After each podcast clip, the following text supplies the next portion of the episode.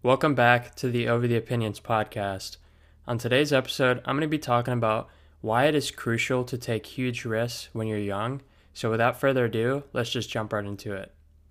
So, this is something that I've come to realize over the past few years, going from, you know, basically $20,000 in debt to doing very well with investing. And the biggest thing that I've learned is that if you wait or you never start something or you let fear really control you, the more you wait, the more you stay in the same place. And a lot of people never take that first initial step because it is a risk. Like me dropping out of college was a risk, you know, to start a business and do investing and stuff like that. But for me, the fear of regret was a lot bigger than the fear of, you know, dropping out or something like that. And that's why, especially when you're young, it's important to take huge risks because when you're older, you know, you have a family, a wife, kids, you're not going to be able to take these huge risks that you can when you're young.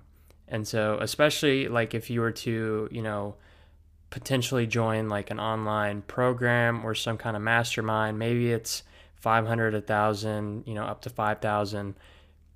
You may think that's a lot of money, but in the grand scheme of things, with, you know, in your lifespan, that's really not a lot of money. And for something that potentially could change your entire life, you know, that amount of money is really nothing. Um, and that's kind of why I started the investing program is to really, you know, help people change their life or make more money because it completely transformed my life from being, you know, lost, not knowing what I wanted to do to doing very well and being able to be in this position to start a business, which is amazing that I get to do that and help other people.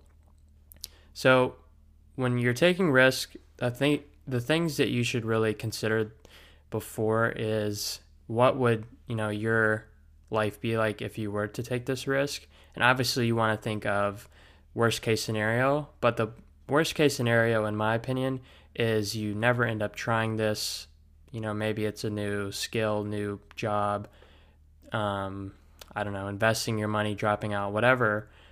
But like what would your life be like if you were to succeed at what you want to do? So let's say for example you wanted to get into drop shipping or something right? And you're like well the market's too saturated for drop shipping. I don't want to do it because i'm too afraid and you know oh i drop shipping's dead. I can't make money with it anymore but in the back of your mind you've always wanted to start it and you know you think of like what what if i did it like what if i made it and what if you hit like the exact like goal or lifestyle that you dream of. And so just take that first step because I promise you it has the potential to either teach you a learning lesson or transform your entire life. And so yeah, I strongly suggest anyone listening to take a big amount of risk when you're young, um, and that you can always get money back, but you can never get your time back. And so that's the most valuable thing I've learned. That's why I take pretty big risks in my life, especially when it comes to investing or getting to different, you know, um, I guess entrepreneurial things because I can never get my time back, but I can always get money back. So, with that being said, guys, I hope you guys have an amazing rest of your week, and I will see you guys on the next episode.